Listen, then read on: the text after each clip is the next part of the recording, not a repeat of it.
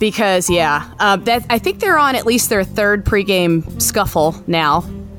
I like it. I like it. Get, get, do it. Just do it. Okay. Get, I go. I'd go out there and I would pick a fight with Steve Addazio Ooh, I don't know. at the at the at the point flip. I would. I, would I need. Narduzzi and Addazio to fight. I need like the Z. the the dudes does fight is the that would be the best. Yeah.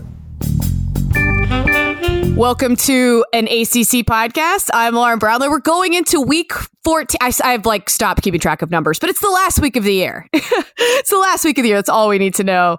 And um, I was gonna have on um, actually because he was such an advocate of the bowl bowl uh, potentially happening. But as is usually things with triangle football, we can't have nice things. So Joe Ovies will have to wait another week at least to come on uh, the podcast. But instead, I've got David Hale from ESPN, all things ACC and stats and all that good stuff. David, thanks for coming on.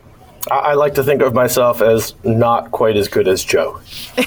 a minor minor downgrade from Joe. I did warn him that like counting on NC State to do something for you was a mistake. Um, yeah, yeah. Well, as somebody who mistakenly picked NC State to win uh, each of the last couple of weeks, um, you know, who are we to judge anymore? Well, I mean, you could pick them to win this week and it wouldn't be all that unreasonable, but we're, we're going to get to them. Uh, we're going to get to that one because I guess that's our nightcap on Saturday night, just as the Lord intended. Um, actually, technically, Florida State, Florida is the nightcap, as I'm sure Florida State fans would not have the Lord to intend. But yeah. Yeah. Uh, well, what- one of them might be a game still in the second half. We'll see. That's true. Uh, maybe both, even. Um, but we start out on Friday, Black Friday, and uh, um, Virginia fans certainly hope it is not a Black Friday for them. Uh, noon. So I guess like all of the sales in Virginia will be relatively like you can probably have your pick, right? Like all the Black Friday sales, like everything's just going to be abandoned. Everybody's going to be there, right? Uh, I don't know what the crowds at like Virginia Tech or Virginia WalMarts typically are, but uh, I would assume they're they're hefty contingents at their WalMarts. But yeah, no, this is I, I I like this having that game on a Friday, but I'm guessing that most fans and coaches would prefer it's Saturday. But I like the idea of playing that game at a point where it gets more eyeballs on it. It's sort of, I think, an underrated rivalry because it has been so one-sided. Um, but you know, it's a fun game. I hope people pay attention. Like last year's game was probably one of the best games of rivalry rivalry weekend, and you know, it flew under the radar because neither team was really playing for a whole heck of a lot. But I mean, uh, yeah. but w- what is best, really? You know, like, are we going is- close or? Right. Yeah. I mean, that's that's a good point. That's a good point. I don't know how you want to define it necessarily. It will be entertaining. It will be compelling. Yes, compelling. That's good. That's a good word. It sounds sounds better than it actually is. Yeah. Yeah, and I mean, um, what I want you to do, if you can, um, is talk me into uh, Virginia, feeling good about Virginia in this game. Uh, you know, it's funny because if you had asked six weeks ago, I, I mean, I feel like I wouldn't have even needed to talk you into it, right? Like Virginia would have been the obvious pick, and then Bryce Hall gets hurt, and the defense has certainly not been quite what it was early in the season. And Virginia Tech makes a QB change, and all of a sudden they're a completely different team.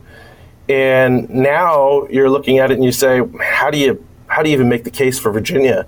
I, you know, look, I, I I would say that the case is that uh, there's sort of Murphy's law says that every a- anything that is possible will eventually happen. So I suppose Virginia eventually has to win one of these.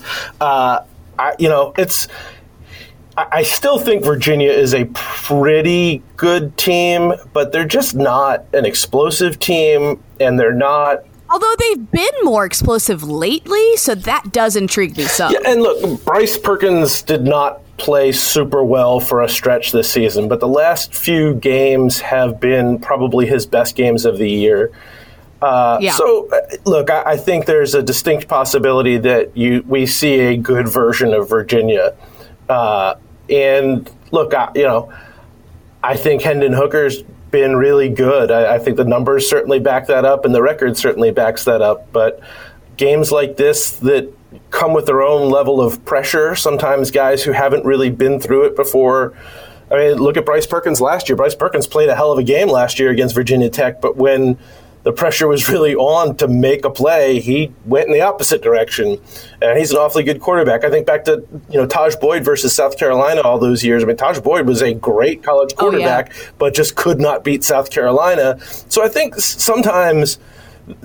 I am not a throw the records out the window in all rivalry games type of person. It is cliched and pointless and stupid. But I do think there's a different energy around rivalry games that can sometimes uh, impact you in smaller moments. Where when you know you're talking about a lot of games, most games between decent teams are going to come down to just a handful of plays that really make the difference. And you know sometimes when the pressure is on in those handful of plays, it can kind of swing one direction or another based on how you are prepared to handle that pressure. And and look, we've seen. I think Bryce Perkins has been through this before, and maybe that gives him an advantage uh, over Hendon Hooker. But uh, you know, and and certainly Virginia Tech even as they've been better, have not consistently run the ball better this year. I mean, they are better but right. not good, I guess. And Virginia's linebacking crew is still very good. I mean, there's there's things to like. Special teams has certainly, I think, been an asset to both teams at, at times. But Virginia's return game has been really, really good this year. Their their average starting field position margin is the best in the country by a pretty wide margin. The, those oh, wow. things matter. So uh, there's some, you know, there's some things that you can take away from this and say there's there's probably more to like about Virginia's chances this year than in most of the past, you know, two decades of futility here. But uh, I mean, if you just also look at the way Virginia Tech's been playing, it's it's hard to count them as anything other than a relatively solid favorite at this yeah, point. Yeah, I think the line opened Virginia being favored and it quickly swung back the other way. My, I, I, think my biggest question is like the defense has been playing really, really well and they've had some emotional moments, especially at home with Bud Foster. You know, it was Bud Foster Day and then it was Bud Foster's last home game. So I think maybe, I guess there's that possibility of the defense do you think it was playing a little bit above its head, or is like that's the defense we were supposed to have seen all year? I think it's a defense that's sort of come into its own a little bit. I mean, th- there were so many young guys uh, last year that made a lot of mistakes. I mean, typical of young guys, and the problem is there were so many of them that even if if nine of them were doing the right thing on any given play, there was a good chance two of them were doing the wrong thing. And so they were getting burned a lot. And that continued into the early part of this year. They've improved because guys improve with experience. And Rayshard Ashby has been phenomenal, and Caleb Farley has been phenomenal. Um, they're just a lot better, I think, defensively because those guys have grown into their roles. I mean, one of the uh, things I've, I, I wrote about Caleb Farley early last year as being, you know, a really uh, potentially breakout athlete in a Bud Foster defense, but he played quarterback in high school. He had never played a snap on the defensive side of the ball before last year. Uh, so, I mean, th- these guys are just sort of coming into their own now. And so I don't look at it as really they're playing well because they were well motivated. I think it's just you know they've been out there for enough snaps now that that it's starting to become second nature. All right. Them. Well, I was trying to give Virginia fans something to hold on to. um, yeah, well, you know, it's basketball season. Although, hell, Virginia Tech goes out and beats Michigan State, and maybe even basketball season isn't necessarily the, the win win for right. For that was crazy. I did. I did. I certainly didn't see that coming. But yeah, I mean, they'll they'll still be fine with their national title and all. I think they'll I think they'll take that. Um, so that'll get us to uh, Clemson, South Carolina, noon on Saturday, the first game of the day, or tied for the first game of the day. A lot of noon games, like more so than in recent weeks, which is fine by me.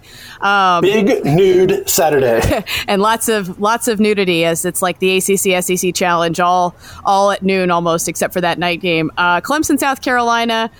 Um, I mean, I, I don't know that I have much here in terms of like like where the advantage lies for South Carolina. Uh, I'm I'm like pulling up my couch cushions, trying to think of a reasonable. Because like Jake Bentley last year doing what he did, and I know that's something that's been a storyline this week, like against Clemson's defense. That's something that he did at times against other teams. Like that's not crazy that he did that. It wasn't completely unprecedented. Um, I don't know where that happens or where that comes from from South Carolina this time around, though, right? Yeah, I was actually just looking this up uh, earlier this week that there are four Power Five quarterbacks who are completing less than half their passes on throws beyond the line of scrimmage, and Ryan Hilinski is one of them. So oh, no. it's hard for me to envision a scenario where there's a repeat performance of last year. And then the other thing that I keep reminding people, and I think Clemson fans are happy to remind, is that that horrible performance, that was a 21 point win for Clemson last year. So on South Carolina's best day last year, they still were 21 points short of beating Clemson. And I think they're not probably as good a team this year. I mean, what they have to hope for is that this turns into a game like the Georgia game where uh, you know, neither offense is really getting out of its own way, and it can come down to a, a kick late here or there. Uh, I just don't see that happening. And uh, I was talking with with uh, Larry Williams, who covers Clemson, the other day, and we were like, "Isn't it ridiculous that after Clemson goes out less than a year ago and blows the doors off of Alabama in a national championship game, you would have thought like, there's no way Dabo ever gets to play the underdog card again. And here we are, and Oh, he's got to be thrilled. I, I, I, told Larry, I was like, I, I, guarantee you, Dabo is slipping some cash to media members somewhere to try to talk down uh, Clemson's chances this year. But, but the, I mean, the truth of it is, is these players hear this. The players are aware of, of their their peck, their sp- spot in the pecking order and people doubting them because their competition is crap. And I guarantee you, they are uh, going out with a purpose this year. Last year was a very lackadaisical performance, particularly on defense, that I don't think was necessarily indicative of who Clemson was, as clearly was evidence in the postseason after that. Uh, this year, I don't think that Clemson is going to be looking at this game as just the last game in the regular season. Oh, for sure. I think they're looking at it as we're going to throw some salt in the eye, not just of our rivals, but of the SEC and all the people who've been doubting us all year. Yeah, I mean, there's a reason that Dabo like almost kissed Mack Brown on the mouth after that game, and it was it wasn't just because he has great affection for Mack. It was also because I think he probably had to know in the back of his mind, like, a we escaped, and then b like oh, we can use this. And that, that's yeah. what they did. Like it.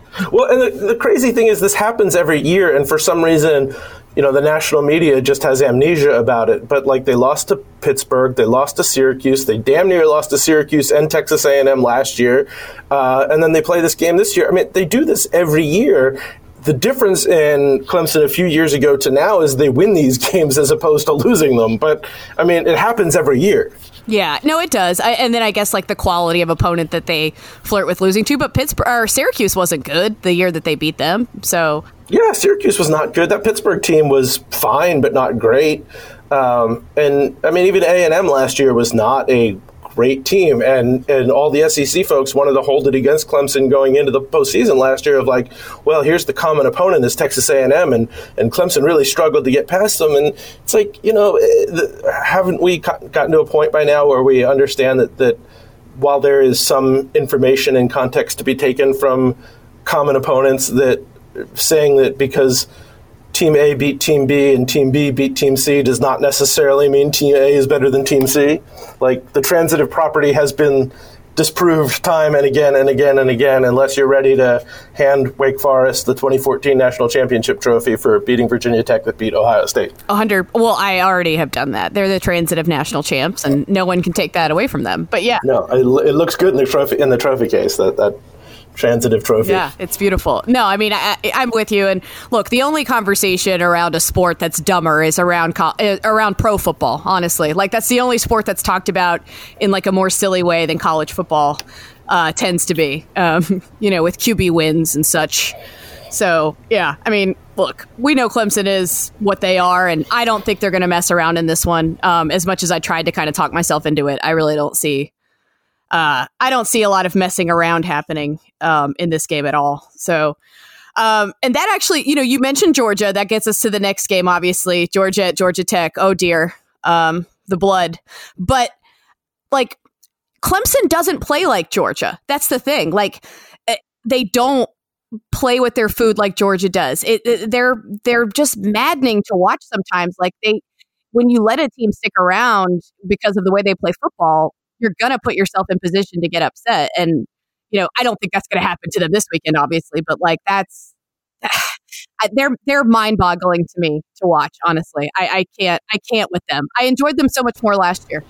yeah, I mean it's a it's an odd thing because I don't know how much of it is scheme versus uh, that there's just not the same receiver talent versus um, just regression to some extent. I mean, but you look at the offense and it's just it is not a dynamic offense. There's kind of like two or three things that they do well, and if you don't give them those things, they're going to struggle. And their defense is really good, but you're asking so much of a defense to essentially play the perfect game every time out in order for you to win football games. And there's just been so many instances this year of them having an opportunity to step on a team's throat and just not being able to do it. And I, I think.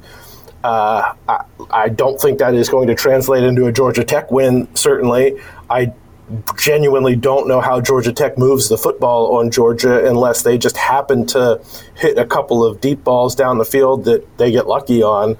Um, but Georgia Tech's defense has played yeah. okay at times this year. It would not entirely shock me if this is not a the blowout that everybody thinks it is. I think the line's like 28, 29 at this yeah, point. Yeah, that feels a little if it high. Ended up, yeah, and I mean, look, certainly Georgia's Georgia's 28 points more talented than Georgia 100%. Tech. There's no doubt about that. But we've not seen that version of Georgia this year. And uh, I, I looked this up uh, earlier this week that through 11 games, every team that has made the playoff has scored more points than Georgia has so far this year. So they would set a new mark for offensive futility among playoff teams if they were to make it this year. Uh, which is not to say, again, there's more talent on this offense than they've shown, but it's sort of like 11 games into the year, you kind of have a feel for who you are. And I don't have the feeling like Georgia is a team that is capable of putting anyone away. Yeah, I mean, it's like, I guess maybe they think they're saving it for a playoff or for the SEC title game. I don't know. It feels like they're saving their offense for something. Either that or like the old school Nick Saban ball or even like Jimbo when he does, when he didn't trust a quarterback at Florida State. That's like what this reminds me of. That is, that's exactly what what it reminds me of. And it's funny because you watch, if you watch the Auburn game, you know, Auburn probably outplayed them for the most part. Uh, uh, certainly on the offensive side of the ball. But what you every time they got into trouble, there was essentially like two or three play calls that they felt like they could go to that Jake Fromm could run well and the receivers could handle and would, you know they, they were they were running the, the toss sweep a ton because that's just what Georgia does. But really essentially unless Jake Fromm was sort of throwing the outs outside the numbers uh, there really wasn't a, a, sort of a anything they looked comfortable doing, and and they reverted in the second half to sort of here's what we're comfortable with, and that's a very thin playbook for them right now, and a lot of teams aren't talented enough to really keep up with that, but eventually they're going to run into somebody who is can scheme it up well enough to say like all right this is the things that we know you do well we're not letting you do that and see if you can beat us any other way. And i think that's really what south carolina did in a lot of respects and they couldn't beat them any other way. So i don't know I, I, if is georgia a playoff team? I genuinely don't know the answer to that they've got some pretty good wins i think but i didn't come away saying like those were really impressive wins they just beat some teams that have been otherwise pretty good this year. Which a win's a win, and a win matters. I think certainly more than how you win it. But uh, yeah, I mean it's a it's a frustrating team to watch because, like you said, you, you keep looking at them and thinking, why aren't you better? Yeah, no, it, it, they make no sense. But you know, if they make it into the playoff as like the fourth team, it'll be as opposed to like somebody like a Utah or whatever. It'll be just all the more reason that you know four is plenty, in my opinion. yeah. Yeah, well, I, and I'm a, I'm an expanded playoff uh, person for a lot of reasons beyond just who deserves to be in. But I will say that my uh, argument has not held up well against the actual results in these games because the four seed, since Ohio State uh, won it all in 2014, has uh, not looked particularly good in these games. Yeah, I think there's just there's definitely been like a clear separation. I think between like four and everybody else, generally speaking. So, um, but who knows? Who knows who gets in this year and how they look? Um, you know, we don't have the hugest sample size to pull from just yet. So um, maybe maybe some of that will start to look a little bit different. Oh, speaking of rivalries, Louisville at Kentucky. Uh, Kentucky has a wide receiver playing quarterback still currently. Yes. uh, yes, yes, um, and I guess has been pretty good at it, all things considered. Um, you know, I think they've done a nice job, given how terrible things have been for them on the injury front. Um, but this is still should be a game that Louisville wins, which is kind of again sort of crazy when you think back to where we were at the beginning of the season. You never would have said that, but Louisville's been really impressive this year, particularly on the offensive side of the ball. Um, now, could I see this turning into sort of a shootout type of game? Louisville's defense still has some issues. Yeah, it's still not good. Um, but yeah, I mean, they're just they've got a lot of weapons, and Scott Satterfield has this team believing, and uh, I to me this is sort of a very important game for the narrative of the ACC season, which yeah, has been this is the brutal. swing game for right, sure. Yeah. Yeah. I mean, nobody is look. If South Carolina won, yes, that'd be awful for the ACC. If Florida State beats Florida or Georgia Tech beats Georgia, yes, that'd be very good for the league. But but I think we all kind of have a clear a clear idea of what those games are coming in. This is, as you say, the swing game. This could go either way. And I think it's sort of, if you say, well, Louisville has really looked like probably the third or fourth best team in the ACC for most of the year, you can't have them go out and lose to what is probably the seventh or eighth best team in the SEC uh, and still kind of thump your chest about anything. But but to win this game, I think at least helps shift the narrative a little bit. That all right, the ACC had a down year, but it's not as bad as everybody says. I think you know, and, and all of that shouldn't be put onto one team in one game. But we kind of have an idea how these narratives form and how they develop, and I think this game is important for that. No, you're right. And uh, I think Lynn Bowden, who is their wide receiver turned quarterback, if I'm not mistaken, compared it to. Uh, Brown Steelers this week, which I hope that doesn't mean anybody gets hit with a helmet, but Uh, I mean, you know, it was entertaining. It gives us something to talk about. uh, yeah, I'll say. Um, yeah, so it'll be interesting to see. Uh, that's also at noon. That's like the third in a row at noon, all at the same time. So if you're into the SEC ACC uh, uh, challenge, so to speak, you're going to have to do a lot of channel flipping. Um, although you can probably just skip Georgia Tech, Georgia for like a myriad of reasons. Um, just Yeah. flip, just flip Yeah. the other two. You're good. Um, Twelve thirty, Wake at Syracuse. Oh dear. Um, well, Boogie Basham might end up with 11 sacks in this game. That's possible. So Well, they, it seems like their offense. I mean, look, it's all relative, right? But it does seem like Syracuse's offense is showing signs of um, being alive, and that was not a thing I expected to say. And then Wake's defense certainly has its own issues. Um, so, like that for sure worries me from Wake's perspective, right? Like, I, I, I don't know if Syracuse can get something going offensively um, and doesn't take a bunch of sacks like they've been doing. I don't know. I don't know. I, it's interesting because uh, look, this is let's be clear, this is not the same Wake Forest team that No. was out on the field a month ago. They've lost their two best players by a pretty wide margin to injuries, and and so they're kind of particularly in the defensive side of the ball, doing the best with what they have. Um, so I, you know, talent wise, Syracuse is probably not being widely out talented here, but to me, the big difference is the way, the style of offense that Wake Forest plays really neutralizes Syracuse's best asset, which is those two edge rushers. And if if you're not getting a lot of penetration from from Alton Robinson and Kendall Coleman, then what is it that Syracuse does well on defense? And the answer is I don't think much of Yeah. anything. So to me, this is really prob- a very problematic matchup for Syracuse's defense. And again, you know, I, I think certainly Syracuse has played some better football offensively the last uh, couple of weeks. I don't know that that necessarily translates into a significantly better um, performance against Wake Forest. I mean, look, they played Boston College and and lost that game in, against one of the worst pass rushes in the ACC, probably the worst pass rush in the ACC. They beat Duke, but that game was honestly inexplicable for so many reasons. And then they go to Louisville, and, and yes, they put up you know thirty some, but it wasn't like a lot of that was after they had already fallen behind a good bit. And Louisville's pass rush is not fantastic either. Boogie Basham's going to be the best pass rusher that they have probably seen since they played Pittsburgh, and that offense did not look great against Pittsburgh either. So I, I, I'm I'm of the opinion Wake wins this one. I tend to lean that I think they win it fairly easily. I think the spread's like four. I would probably be happy to give those points.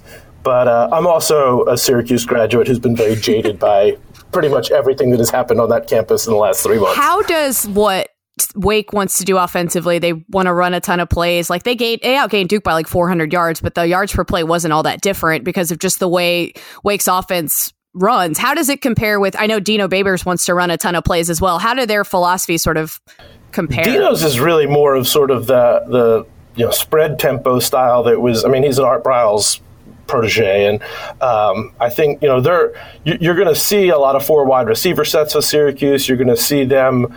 Um, you know, use the rece- use the running backs out of the backfield more. They're they're not really looking to go downfield as much, but kind of get the ball into space to people. Um, and and yes, tempo obviously is a huge part of that. Uh, Wake is running tempo too, but they're doing it in a much different style. They're almost like Georgia Tech, but tempo. You know, old school Paul Johnson, Georgia Tech, but tempo. They're running a version of the option in a lot of respects. They're they're it, to watch them is it's a fascinating thing to watch the offense play out because you know, Jamie Newman will take the snap and stick the ball into the running back's belly, and then it just it's like time freezes for a minute and a half while Newman surveys the field and then decides whether he's actually going to hand it off or pull it and throw it.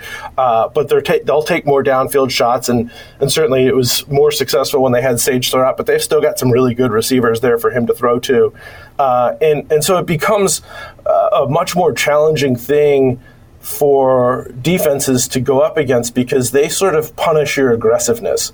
You can afford to play a little more aggressive against against Syracuse. I mean, it certainly helps if you're deeper because that aggressiveness will will wear you down against a tempo offense like that.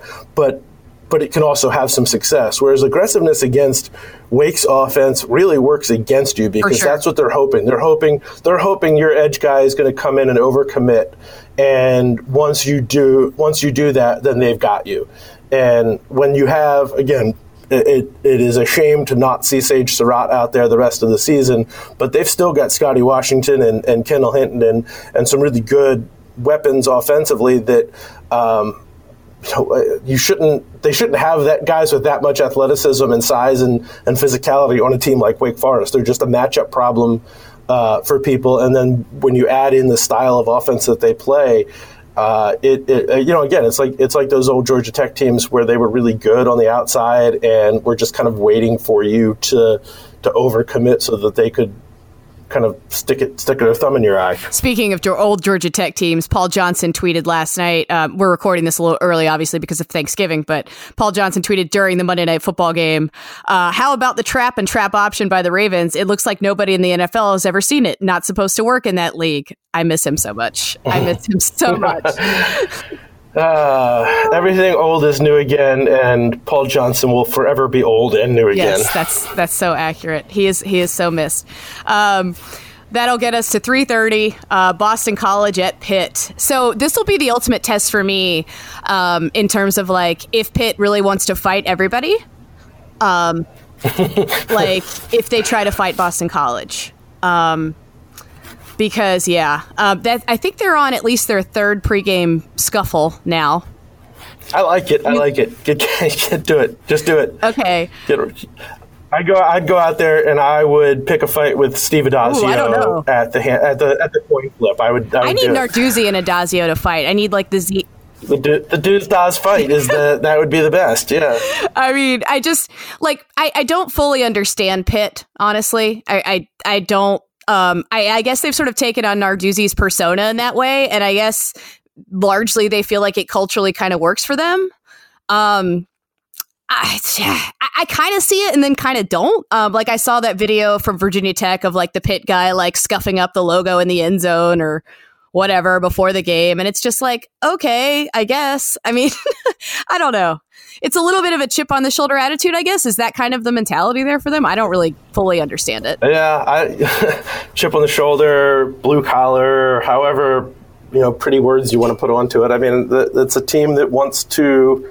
I, I will say I like the idea of them wanting to sort of like you know push the bully and see if they push back. You know, it's they're not showing up looking to kind of sit back and wait to take the first yeah, swing. Yeah, you know, but Duke, Duke's not the bully. Punching. No, I, well, yeah, but maybe, so maybe Pitt's the bully. I don't know. I don't know. Scuffles uh, with Duke, besides like maybe Carolina. Uh, it's uh, but you know, look, if it, uh, I think largely it has worked for them, yeah. and that's fine. I mean, they're not the most talented team, but I think if it creates even if it's just within their own locker room, this image that like we're tough guys, then that's probably a good thing. And and really, the the sort of physicality and tough toughness of Pitt has been the calling card this year on the field too. I mean, they're just they're not a very good offensive team, and they kind of need that that blue collar toughness to have any chance to, to win football games. Yeah, I, I hate it for Nar- for Narduzzi a little bit because like this is easily the best defense he's had. And it's not that close, and their offense just is not good. Um, yeah, uh, yeah I'll be a little bit intrigued here though for sure because like Boston College is capable offensively, we know that, and uh, Pitt doesn't have like anything solid to play for here, whereas Boston College has plenty to play for, right? So yeah, I mean, I think you could probably make the case that this could be Steve Addazio coaching for his job at this point. Um, I think they miss a bowl this year. Uh, you know, there was certainly rumblings last year that that could be the end of Steve Addazio last year, and he survived it. But uh, and I think rightfully so. But certainly, when you kind of get to a position where people were were kind of annoyed by seven win seasons, and now you're not even making a bowl. That becomes a lot tougher of a, a, a sell for. Um, you know, for, for Boston College, well, both of the fans, I think. So, uh, I know that was a low blow, and I apologize to both of those Boston College fans for saying that. Uh, but no, I think there's a, I think there's a legitimate um, opportunity for BC here because look, they can run the football. Um, I think you know if they can hit a few over the top and and get after Pitt a little bit with the downfield passing game to kind of force the open some holes for the run game.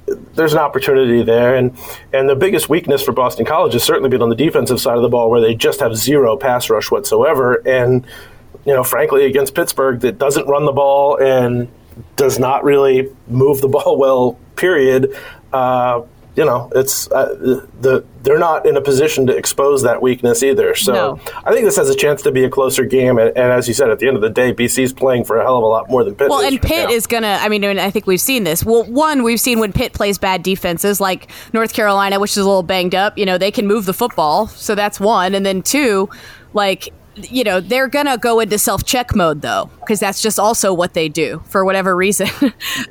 I mean we saw that against duke and against north carolina where they had big leads and uh, couldn't quite hang on to them because they you know changed their defensive philosophy a little bit or get some silly penalties and um, you know so that chip on the shoulder mentality almost comes back to bite them a little bit in that way uh, where they're apt to you know commit like five defensive penalties on a given drive and uh, just march somebody right down the field. So yeah, it'll be interesting. Like you said, we'll see. Um, all right, three thirty. Oh boy, and this game suddenly becomes at least slightly more interesting. oh, Miami at Duke. Oh boy. Yeah, it's a terrible matchup for Miami because Duke is bad, uh, and that apparently is the key to beating Miami is just being a really bad team, and then Miami has no chance against you. Uh, I have no explanation of what the hell Miami is doing. Oh my god!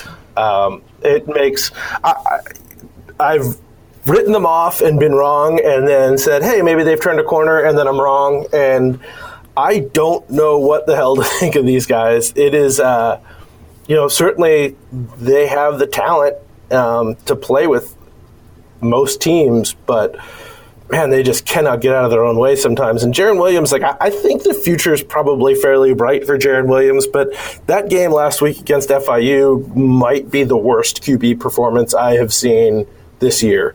It was he was so yeah. bad, and as bad as he was, it, the numbers probably should have been worse. If they had played an even marginally better defense than FIU, he might have gotten picked off eight, ten times in that game. It was it was brutal.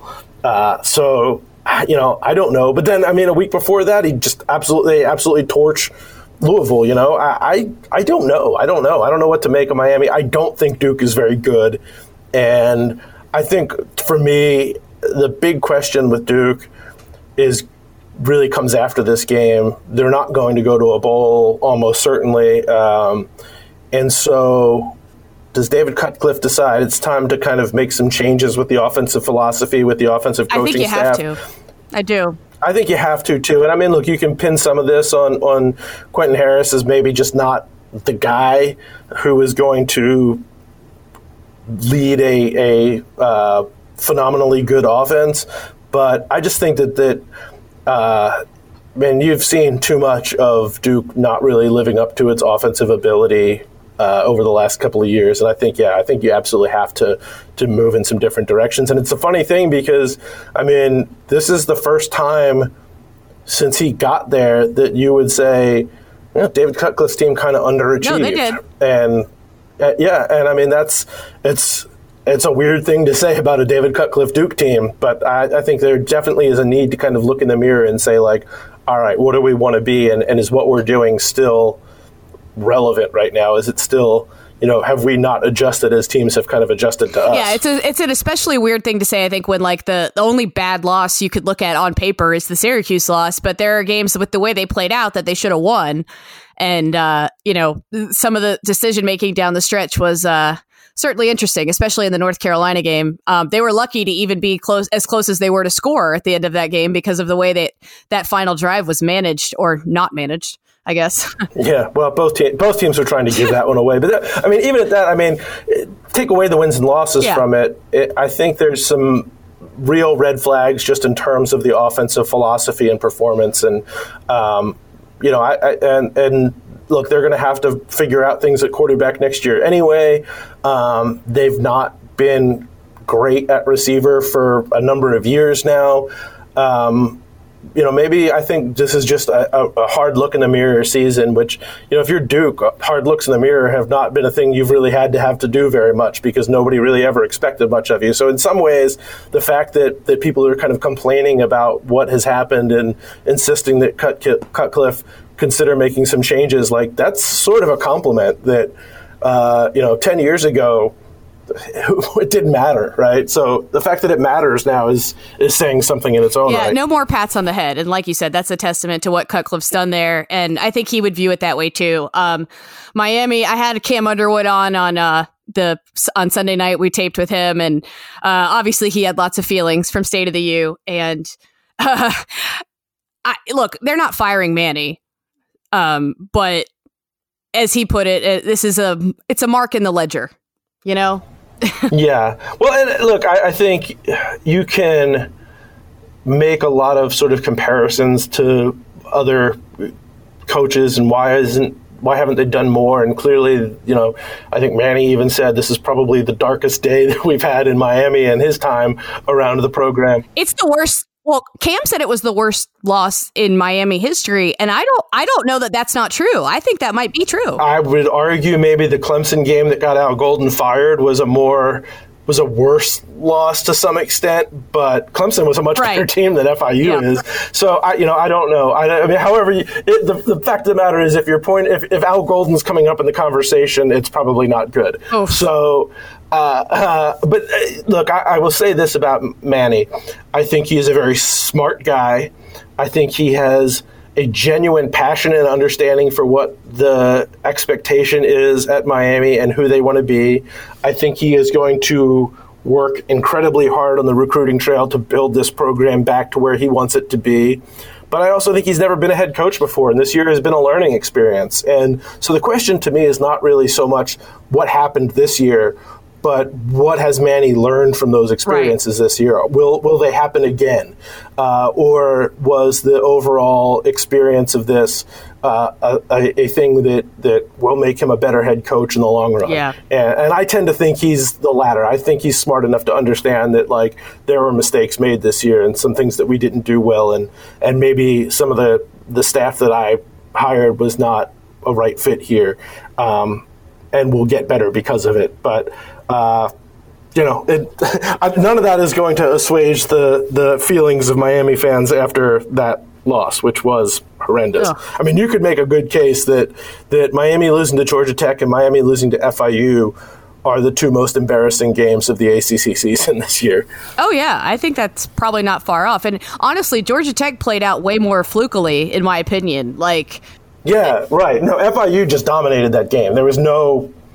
Yeah, I mean, Georgia Tech needed overtime, needed a defensive touchdown, needed a special teams touchdown. Yeah, the trick play. Yeah, like, that was a that was a that was a fluke. This was this was not. You got flat out got beat. Oof. Yeah. and Butch Davis at that. Woof. I know, I know. University of Coral Gables. I mean, like technically that's true, but it's fine. Yeah, it's neither here nor there. Um, it's yeah, that's something you learn when you actually go to Miami to see a sporting event of any kind, uh, or at least basketball, because basketball is on campus, and you're like, oh, this is not really Miami. I mean, I technically, but not really. Um, no, the best is that they don't even really visit my. You know, they play their their schools in Coral Gables, and then they drive up to Miami Gardens for the games, and you know, they skip the city entirely. Yeah, pretty much. Um, all right, seven o'clock. North Carolina at NC State. This is uh, what uh, my producer Nada has now dubbed the Player Haters Bowl. Um, because again, in the triangle, no one can have nice things, and so yeah, all State has left to do is you know ruin North Carolina's chance to get to a bowl, and um, I think North Carolina's season is probably a pretty good microcosm of why Dave Doeren and other coaches schedule the way that they do because it is important to get to a bowl game, and their schedule, you know, left them little margin for error to do that. Honestly, like they just they didn't have much margin for error to get to a bowl game, and um, now they got to win. They got.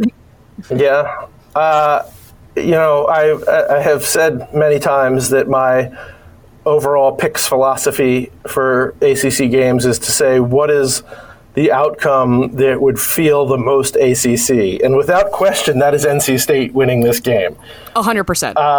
So there's just the the voice inside of my head that has seen this league unfold for the past decade is just screaming. And this rivalry, frankly. Yeah, right? Yeah. I mean, Dave Doeren would have been fired a few years ago if he hadn't managed to pull one out of his ass here. So, I, you know, I, I look at this game and, and everything inside of me says. Take NC State, take NC State. On the other hand, I have watched NC State play football the last few weeks, and I don't know how, in God's name, they win this football game because yeah. they are a shell of a football team right now. They have nothing at quarterback. They can't run the ball consistently. They are awful on defense. There is just nothing particularly good to say about this NC State football team right now as it is cu- currently constituted. Uh, and so I mean they're they're they're playing they're losing by less. Um, I mean I guess so. I guess so. I mean I didn't feel like last week was even a game that they you know, I think they made it closer than it had any right to be, but that I didn't come away being like, wow, NC State's really turned things around. I came away being like, yeah, well, this game kind of got out of hand, and you know, I don't know that. Again, I don't know that I would chalk it up as uh, a particularly impressive performance. It was just, you know, it was against the worst or the least talented team in the ACC, and it was really just Georgia Tech kind of let them back in to a game that they didn't really belong yeah. in at all. I mean, it was. And, and, Georgia Tech's able to hit some big plays on them, and that's something that, like you said, like when you try to look at ways State can win, I mean. Carolina's offense is hitting big plays, right? So yeah, yeah. Well, and you know the flip side of it, as you mentioned, there's you know UNC's banged up a bit on defense, but uh, to go back to my earlier comment about uh, quarterbacks that aren't completing 50% on balls thrown beyond the line of scrimmage, uh, the worst in the country is Devin Leary. Oh no! So, uh, so I just, I just, again, it's there's the part of me that has watched ACC football that says, yes, this feels like an NC State win. But then there's the logical part of me that says, I cannot script how NC State realistically wins this football game without something crazy happening. So I guess maybe something crazy happens. But if you're looking for a good explanation, I, I can't. I can't provide. yeah, like the only thing I could think of a little bit is turnovers, but like State got some last week. So I did say like if State didn't get any turnovers last week, their defense, like I was going to say Carolina's going to turn it over like six times, but um, they did. They did get some turnovers, and it didn't matter. So. Yeah. And I mean, truth be told, Sam Howell has been, while he has made his share of freshman mistakes this year at times, it has been the plays he didn't make that were the mistakes. He is not as aggressive as he's been at times. I, he's not thrown a lot of balls that he shouldn't have thrown. Yeah. Uh, you know, he's he is not. He's making mistakes that are probably, I think, hindering the UNC offense at times. But I've not seen him go out there and just, you know, throw a complete duck to the other team that uh, utterly screws over UNC, and that's why I think all of these games for UNC have been close, is because uh, Sam Howell has been smart with the football. Yeah, no, I agree, I, I, and I just I don't know how State gets a pass rush even against Carolina's offensive line because they just haven't gotten a pass rush against anybody. Yeah, and they can't afford to blitz because their secondary is so bad and banged up. And that, you definitely can't blitz um, him. Yeah. Yeah. So I mean, they're just there's just a, it's a no-win situation for NC State, other than you know their trump card of being well it's the ACC so these things yeah, happen. I'm with you. I mean I we've done this though in weeks where I mean I had Joe Giglio on last week to talk about like state Georgia Tech and I couldn't think of any reason why Georgia Tech would win and then they did. So yeah, well, and again, I remember Andrea Adelson and I talked before the game and making our picks, and we both said like, why aren't either of us picking Georgia Tech? That's obviously the most ACC outcome. And uh, of course, you know, like midway through the second quarter, I texted Angie and I was like, we're so stupid. How, when when are we going to learn? the fu- yeah, that's that's what it does. Uh, then we get to, this is the actual nightcap on the SEC network. Uh, Florida State at Florida. Um, look, Florida just keeps doing what it's done, and, and they've been largely fine, especially considering some of the injuries they've had. Uh, defense is really good. The fighting uh, Odell Haggins is coming to town to try to, I don't know, try to turn the tide of, of where everybody kind of thinks Florida State football is right now. Um, I, I, it's hard to see much of a path um, unless that offense really gets going, right? So I want to take Florida State here so bad. I really, really? do. And again, this just goes back to me not knowing what's good for me. Uh, I think that Florida's. I mean, first of all, let's think back. When Florida had Felipe Franks in the opener, uh, they still got whipped offensively through most of that game by Miami. And Miami's not a great team by any stretch of the imagination. Florida State has underperformed this year. There's no doubt, and particularly on the defensive side of the ball, and particularly up front on the defensive side of the ball. But they've got some talent on that defensive line, and if they could get after Kyle Trask and they can stuff that you know Perine in the run game from Florida a little bit, they keep it lower scoring. Well, then they've got a chance, and then they just need to win a handful of plays on offense. And uh, you know, Tamorrion Terry is a guy who can beat you over the top, and Cam Akers is certainly really good. Now, can they block Florida's defensive front? Uh, answer is probably no, and that's to me the the huge, huge advantage for Florida. But I, I don't know. This is to me. I, I, maybe I'm just sort of narrative building myself, but I just feel like this this uh, kind of emotion behind Odell Haggins has been building, and Florida State doesn't seem to really have another good answer. And wouldn't it be like the most it, like it, it's not an ACC thing for Florida State to win, but it would be the most ACC thing for Florida State to pull this game out somehow, be forced to hire Odell Haggins, and then immediately next year they lose like their first two games, and everybody's like, "Wait, why did we do this again? This was terrible." Idea. Well, and I was going to actually get to that, so I'm glad you brought it up because is I mean, you know, you see a lot of chatter about that right now, and considering their situation, is that the logical outcome here? Like, is, uh, is there any other choice? You know, I uh, uh, Andy Staples was was talking about this on Twitter today, and I, I, think he brings up a good point. Is that there are certainly better choices than Odell Haggins, and and if you think you can get James Franklin or Matt Campbell, yeah, you probably want to go out and try and get them. But there's not been a lot of, of buzz from what I have heard that suggests those are realistic possibility. Yeah, why would James Franklin that's, I mean, that? that's that's kind of what I have been hearing thus far.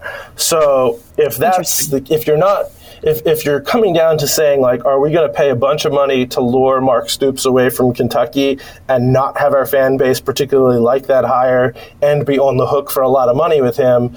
Maybe we just go the Ed Orgeron route and say, here's a guy who wants to be coaching here, who our fans like and if it fails like it's not that expensive to buy him out. Yeah. like maybe we go that route. It's sort of like if you you know you want to buy a new house and you go around and you look at every house that's on the market and the ones that are in your price range you just don't like very much like do you just buy the least bad house or do you rent for another couple of years and circle back around and look at different houses when you have a little more money saved up the next time? That's kind of how i look at it. Like if florida state's not getting a guy they love then maybe the right answer is to get the cheap guy that they kind of like i mean I, I get that you had to do something with fan apathy setting in like it was. But at the same time, like I'm really kind of surprised that they did this and did not have a very clear plan in place, seemingly, especially with their money situation being what it is. Like, eh, well, and part of the problem is they've just got too many cooks in the kitchen there. They've got a lot of people wanting to pull the program in a lot of different directions.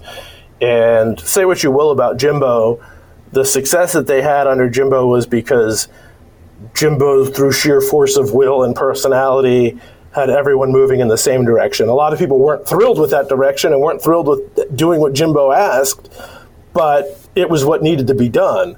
And now I think you have a lot of people uh, and partially because Willie was not the personality that was going to do that. Partially is because the administration and, and particularly from a financial end has been problematic. Uh, they're forced to sort of listen to boosters who don't know what the hell they're talking about, which is why you get people legitimately talking about Deion Sanders as an option. Oh my God. Um, it's just there's just there's not a a a person in the room. I feel like right now who can say, look this is who we are and where we need to be, and this is the best path to get there, and let's put together a plan to get it. There's a bunch of people trying to you know throw something against the wall to see if anything sticks. Although, like, I mean, like even at North Carolina when they like bought out Larry Fedora, they had a plan in place. As we found out, their boosters, like, their boosters just need to get all on the same page. Like, I don't. I mean, it's a hard thing to do. Boosters are, at the end of the day, just fans with a lot of it's money, true. right? And and, and when you don't uh, have as many, you're beholden to yeah. Yeah and that's this is and and that's the thing is is florida state has i mean historically had two or three guys that they knew they could depend on for big donations. And we t- i've talked about this for a lot of programs. I mean i think it'll be interesting to see sort of the direction with a program like uh, oregon after phil knight's not around anymore and oklahoma state now that t boone's moved, you know passed away that you know how do you when you're you, you, when you're reliant on it's sort of like a politician who's reliant on the same big donor all the time like you got no choice but to listen to that guy whereas if you've got a bunch of grassroots money coming in and you don't have to worry about it or you're the guy, you know, you're Nick Saban or Dabo Swinney who everybody has already decided you're right and I'll listen to you no matter what. Um, it's hard. It's hard when you've got a lot of people and you kind of have to placate them. I think it's been, it had been for a long time a problem at LSU. It's certainly been a problem at Texas over the years uh, that you just are trying to placate too many people who don't really know what the hell they're talking about. Yeah, I do think this is probably the Odell Bowl in a sense that if they win, obviously, I think that's a no brainer. And if they even play competitively, it'll probably be reason enough. Right. And I mean, look, again, I don't know. I'm not endorsing that hire.